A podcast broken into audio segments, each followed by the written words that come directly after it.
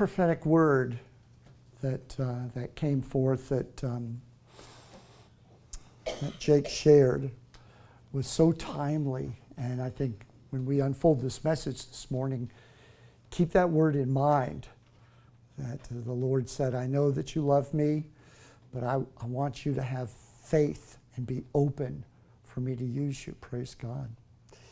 Stories from the altar.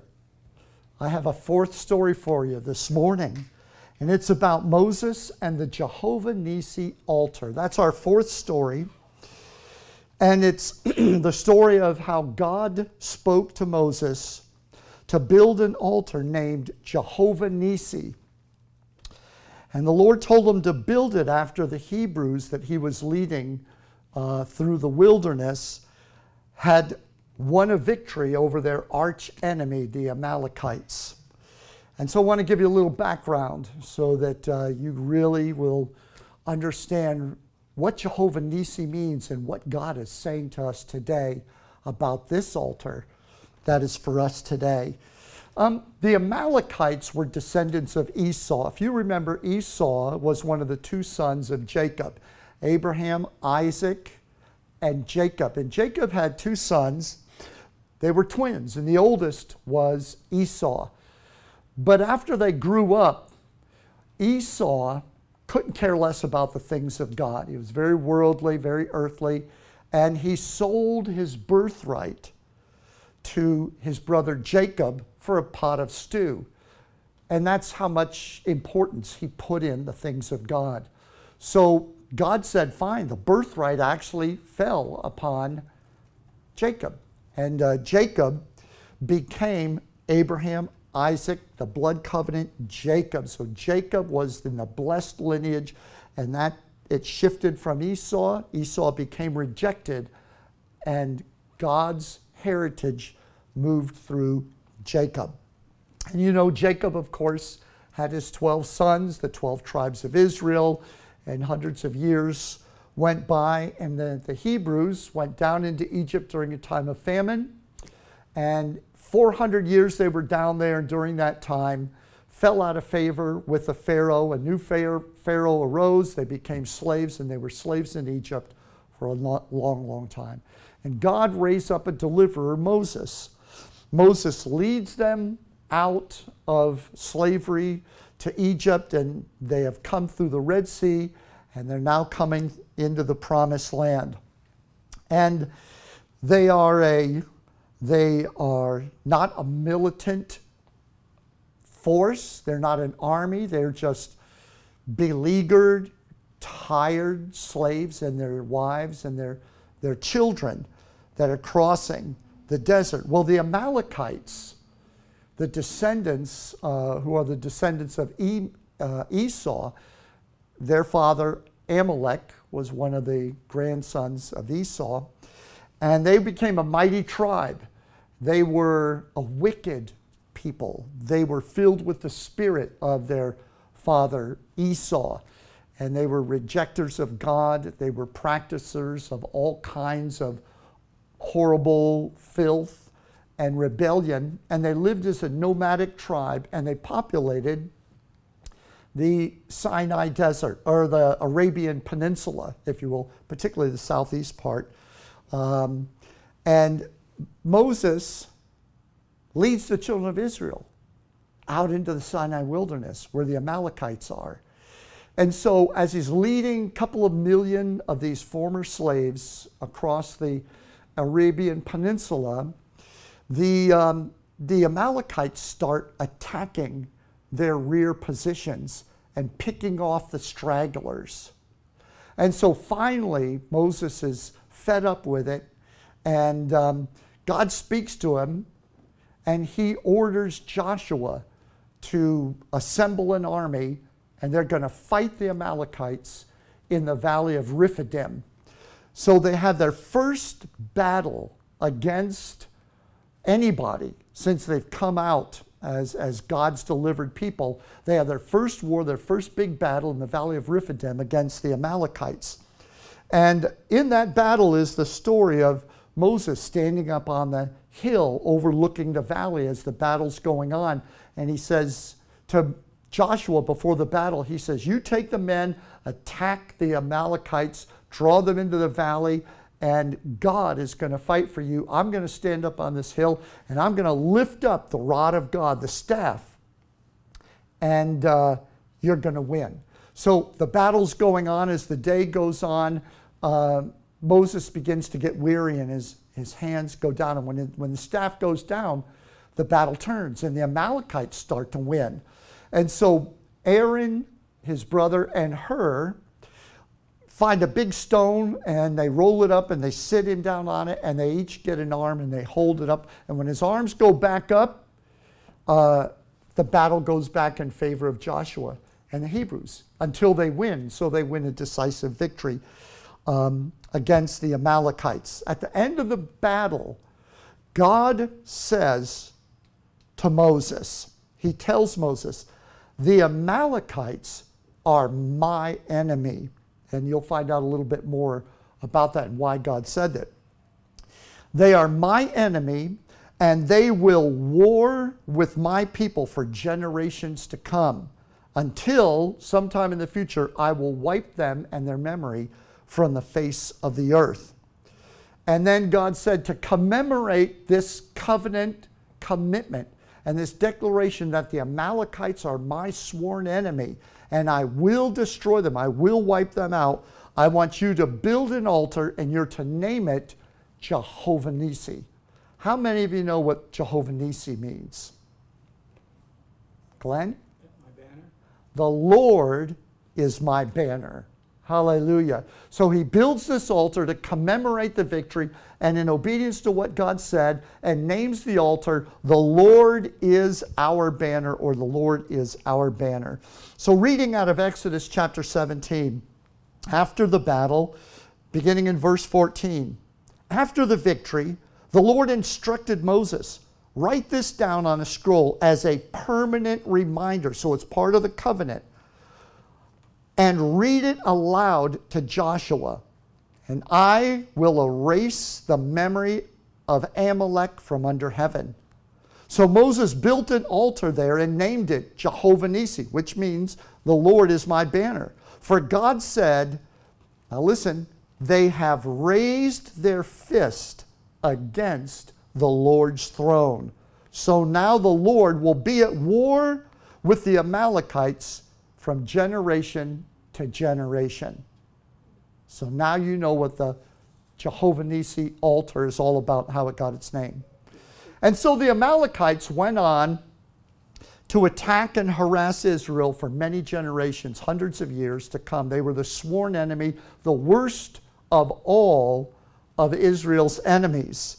And Gideon, the judges, King Saul, King David, for hundreds of years, they all fought with the Amalekites. The Amalekites were a demonic, driven, fierce people who seemed to just live to destroy Israel.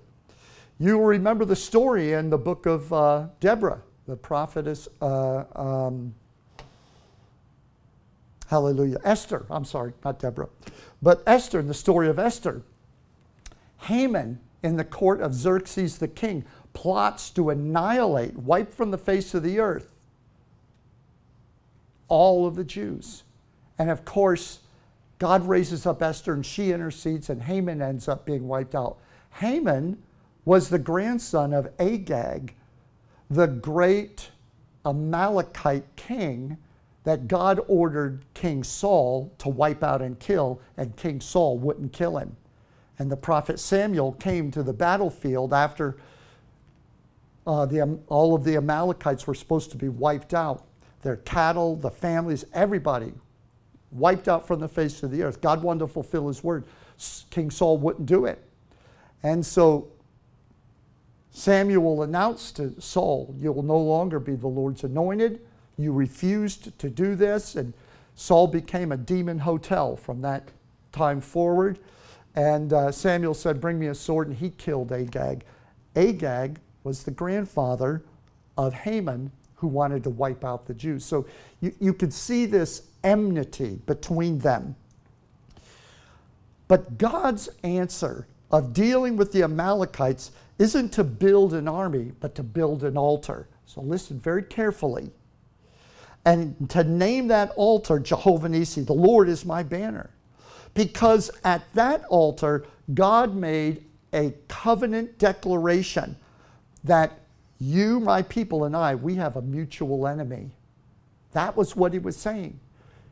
He has raised his fist against me. And so we have a mutual enemy. And, and at that altar, God ordained that, that we have an enemy because God has an enemy. Amen.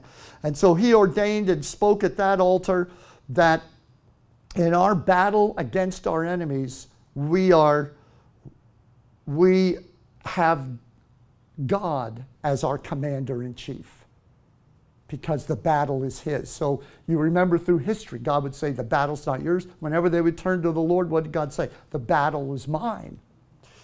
So the altar of Jehovah Nissi wasn't just for Israel's wars against the Amalekites, but it's a blood covenant altar that God ordained against the real enemy of God and his people, Satan. Remember, God said when he ordered Moses to build Jehovah Nissi, he said, Amalek has raised his fist against my throne, specifically against my throne. Who else said, I will exalt my throne against the throne of the Most High? Who said that? Satan said that when he was known as Lucifer and he fell. So, who really is God's eternal enemy? It is Satan. And because he is God's enemy, he's our enemy. He raised his fist against the Lord's throne to become God's enemy. And by extension, we've inherited that enmity because we are God's people, whom the Lord loves. And so God said, and so now the Lord will be at war with Amalek generation after generation. Why God didn't just wipe the Amalekites out through Joshua? Because throughout history, until Jesus returns and brings his kingdom, there's an ongoing running battle between the people of faith and the people who serve the prince of darkness. And so they are there because Satan is still in the world. Satan really is the Amalekite king, if you will, that stands against us today. Satan's attack against you is part of God's sworn covenant to war against the ruler of darkness. In essence, God is saying, because you belong to me, my enemy is your enemy. He's attacking you because of me. Take a moment and let that sink in. We take our trials very personally, but God is trying to elevate us and He's saying to us, I have an enemy who has raised his fist against me. Because I have loved you and you are my people, and he can't strike me with that fist. He brings that fist down on you. So while you're thinking that Satan, you know, why, why poor me? Why is the devil attacking me? What have I done? What has someone else done? Realize that the real answer to all those questions is you're being attacked by an enemy who hates you because he can't get at God, who he really hates, so he takes it out on you. Do you think that little piece of information might be useful to you when you're going through trials? Hallelujah. And so God is saying He's attacking you because of me. And when you engage our enemy, I want to be fighting that battle with you. That's what the altar of Jehovah Nissi says. I don't want you fighting our enemy alone. I want to fight him through you and with you. Hallelujah. That's what the Jehovah Nissi altar is all about. That's what it's for. You engage God at the Jehovah Nissi altar where he's made a covenant to throughout the generations fight against the Amalekites, fight against the demons, fight against Satan. You engage God at Jehovah Nissi altar before you engage the devils in your battle, before you run headlong into your trials. Suit up in the whole armor of God at the altar of Jehovah Nissi so that it becomes God's battle that He has promised to wage that war through you with. And so we need to understand how to use the Jehovah Nissi altar. Let me share with you from this perspective how we use the Jehovah Nissi altar. Satan sends demonic assaults to exploit your weaknesses and your mistakes. Think of the trials that you have. Most of the time, he's able to get at you because of some guard you've let down, some door you've left open, some access that he has gained. That's why Paul said to the Corinthians, We're not ignorant of his devices, lest he should get the advantage of us. So when Satan sends demonic assaults, when he assigns demons to use his dark strategy to try to discourage you, to try to defeat you, to try to engage you, to try to get you distracted, he always does it to exploit your weaknesses so that he can turn around then and condemn you for the trial you're going through. Does that make sense? He can then get you to blame yourself for why this is happening to you. He wants to leave you believing that you deserve what he's throwing at you. So you understand that's the Amalekite strategy. That's the, the strategy always that comes from the, the enemy in the spiritual warfare we engage with. And it's simply a deception to divert you from the reality that since he's God's enemy, you're under attack simply because you're God's property. He wants you to fight with him because you think he's got something against you or you think that there's something wrong with you and therefore he's taking advantage of it. And no matter how true it may be that you and I have weaknesses, that we have left the back door open and the enemy can exploit them, that's not why he's attacking us. He has a whole world full of sinners he could do that with. The only reason he is aiming all of his assaults against you, whether they are emotional, spiritual, mental, or material, is because God loves you and he hates God and has raised his fist against God. And the Jehovah Nissi altar is where you go to pray and align yourself in communion with Jesus with the fact that when devils attack you, they're attacking Jesus. God said to Josh to, to Moses, write this down and go tell Joshua and go tell every Joshua after him. You're the Joshua of your generation. You're the Joshua of your, your household. You're the one who's got to lead your life and lead the lives of others. God's put under your stewardship into the promised land. God said to Moses, Go tell Joshua, go tell him there's an altar called the Lord is our banner and I have sworn against this enemy who's raised their fist against me that I will fight with them. They're my enemy. So when Joshua comes to this altar, he realizes he's not the commander in chief of an earthly army that's got to muster its own strength and abilities and machinery and devise some kind of strategy that can successfully wipe out the enemy. I will successfully wipe out the enemy. But you've got to come to me knowing that he's my enemy, and that's why you're fighting this battle.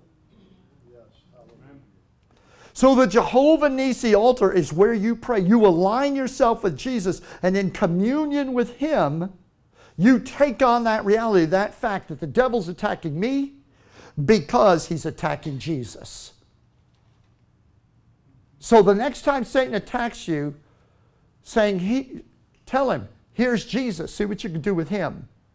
That's what Jehovah Nissi is all about. Can you say amen? This is exactly why Jesus has given you the right to put on the whole armor of God. Ephesians 6 10 through 17 says, A final word be strong in the Lord and in the power of his might. Put on all of God's armor so that you will be able to stand firm against all strategies of the devil. For we're not fighting against flesh and blood enemies, but against evil rulers and authorities of the unseen world, against mighty powers in this dark world and against evil spirits in the heavenly places. Therefore, put every piece of God's armor on you so that you will be able to resist the enemy in the time of evil. You can see, well, let me just go on and keep reading. So then, uh, well, I'll just get, get, continue to read what Paul wrote. He said it better than I could. Uh, put on every piece of God's armor so you will be able to resist the enemy in the time of evil. Then, after the battle, you will still be standing firm. Stand your ground, putting on the belt of truth and the body armor of God's righteousness. For shoes, put on the peace that comes from the good news, so that you will be fully prepared. And in addition to all of these, hold up the shield of faith to stop the fiery arrows of the devil. Put on salvation as your helmet and take the sword of the Spirit, which is the Word of God. Hallelujah. Hallelujah. Glory to God. Now you know why God said that. You know why Paul, why he had Paul write that. Because Amalek and the demonic Amalekites are my sworn enemy. I am in a war against them. Don't ever think you're fighting those trials alone. God says those trials are my trials. Hallelujah. Praise the Lord. And don't ever let the devils tell you that you've got this coming because of something you did. Even if you did do something that opened the door. Don't let the devil talk you. Don't let him tell you that. That's not his business. That's you and God's business. Can you say amen? Go to the Jehovah Nisi altar. Repent of your failings if there's failings. And put yourself under the blood. And then put on the whole armor of God. Hallelujah. What does it really mean to have Jesus as, as your banner? Well, battle banners hung in temples, they hung in meeting halls, they, they hung in great congregation centers in all the cultures of the world and throughout all the nations.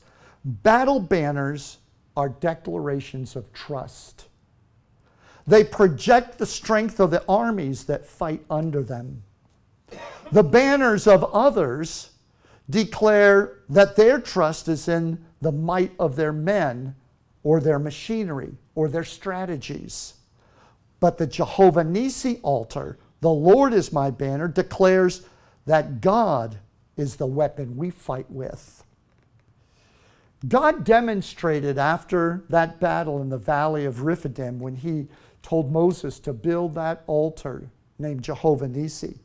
He demonstrated through the centuries to come that Jehovah Nisi was a force multiplier for his people and that their shortages didn't matter. Their shortages didn't matter because his presence cancels out the statistics on both sides of the battlefield. Did you hear what I said? His presence cancels out the statistics on both sides of the equation. Your weakness, your shortage, or the enemy's strength and abundance. Those statistics on either side of the battle matter not a bit. The minute Jehovah Nisi enters the battlefield, none of those things matter. He overwhelms the statistics. He overwhelms your lack and he overwhelms Satan's abundance. He overwhelms your weakness and he overwhelms the enemy's strength. Hallelujah. And that's why God gave silly strategies to his people when they went out against their enemies. I mean, think about it 300 scared men with torches against a trained army of 132,000. Silly strategy. A teenager with a sling is going to fight for Israel against a 10 foot warrior. Silly strategy. Attacking three confederated nations that have swarmed like locusts into your country and sending out the praise team as the tip of the spear, the shock troops. will be the singers, the praise team. Get, get Glenn and Aubrey and say, all right, there's 400, half a million men out there. Just want you to go sing God's praises at them and attack them with the song of the Lord. Hallelujah. Why? Because Jesus is our Jehovah Nisi altar. You might be saying by now, well, where is the Jehovah Nisi? I want to go to that altar. His name is Jesus. That altar was built in the Old Testament like a shoe for Jesus to step his foot into when he arrived. All these different altars that I'm teaching about, they're all Jesus. They're all expressions of Jesus. I want you to know that when Jesus is your Lord, Satan's your enemy because of Jesus. But guess what? That means that Jesus is your weapon of war. Jesus is your banner. Jesus is your victory. And when the enemy comes against you and he tries to make it personal, don't fall for the lie. Hide yourself. Go to the altar. Pray. Hide yourself under the blood of the Lamb. And then put on the whole armor of God. Someone say, Praise the Lord. Jesus is your everlasting blood covenant commitment from God that when you go out against the enemy to fight him, you're going to be fighting under the banner of Jesus Christ. That God will be fighting that battle with you. I leave you with this thought, and then we're going to pray. In the Old Testament, God's people relied on pleading to get God to intercede on their behalf. They used prophets, for example, to plead before God for help. Now, under the New Testament, there was a dynamic shift and a change in the way we access God and His promises. In the New Testament, people don't use pleading, they use authority.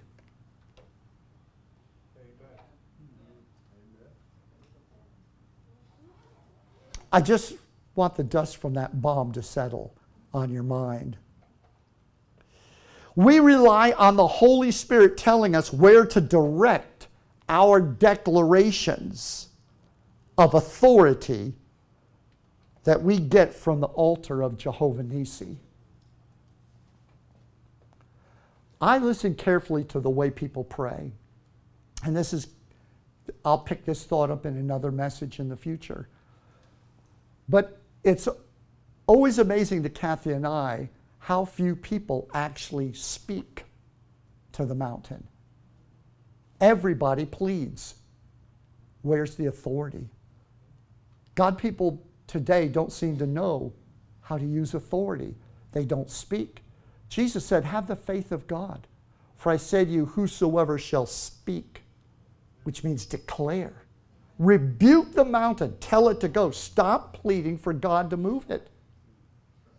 The only reason you're pleading is because you don't know the authority you have. The only reason you're pleading is because you haven't been to the Jehovah Nisi altar. You don't even know about it. You're not aware that your enemy is God's enemy. You think it's your problem. That's why you're pleading with God. You think it's your problem to solve. Go to the Jehovah Nisi altar. Go from the Old Testament, get yourself an update, and become a New Testament believer and stop using pleadings and start using authority. Whosoever shall say to this mountain. And I need to qualify that. That's a whole other teaching because people could just run off and say, well, I'm just going to say to every problem I have, just go. And it, there's more to it than that, obviously, but that's for another message. So, Jehovah Nisi altar. Let's go there. Stand with me. Praise the Lord. And I'd like you to come and join me down front. We are going to pray over around our Jehovah Jireh table where we have placed these prayer requests and our commitment to Isaac's that we're laying upon the altar. If you have a request you want to add, back in the back is that little table, and there's these envelopes with two three by five cards you can just simply write your request. No one's going to read these but the Holy Spirit. The angels don't even know what's in there. Hallelujah. Um, but I hope you're encouraged this morning and, and know that God has given you authority. Hallelujah.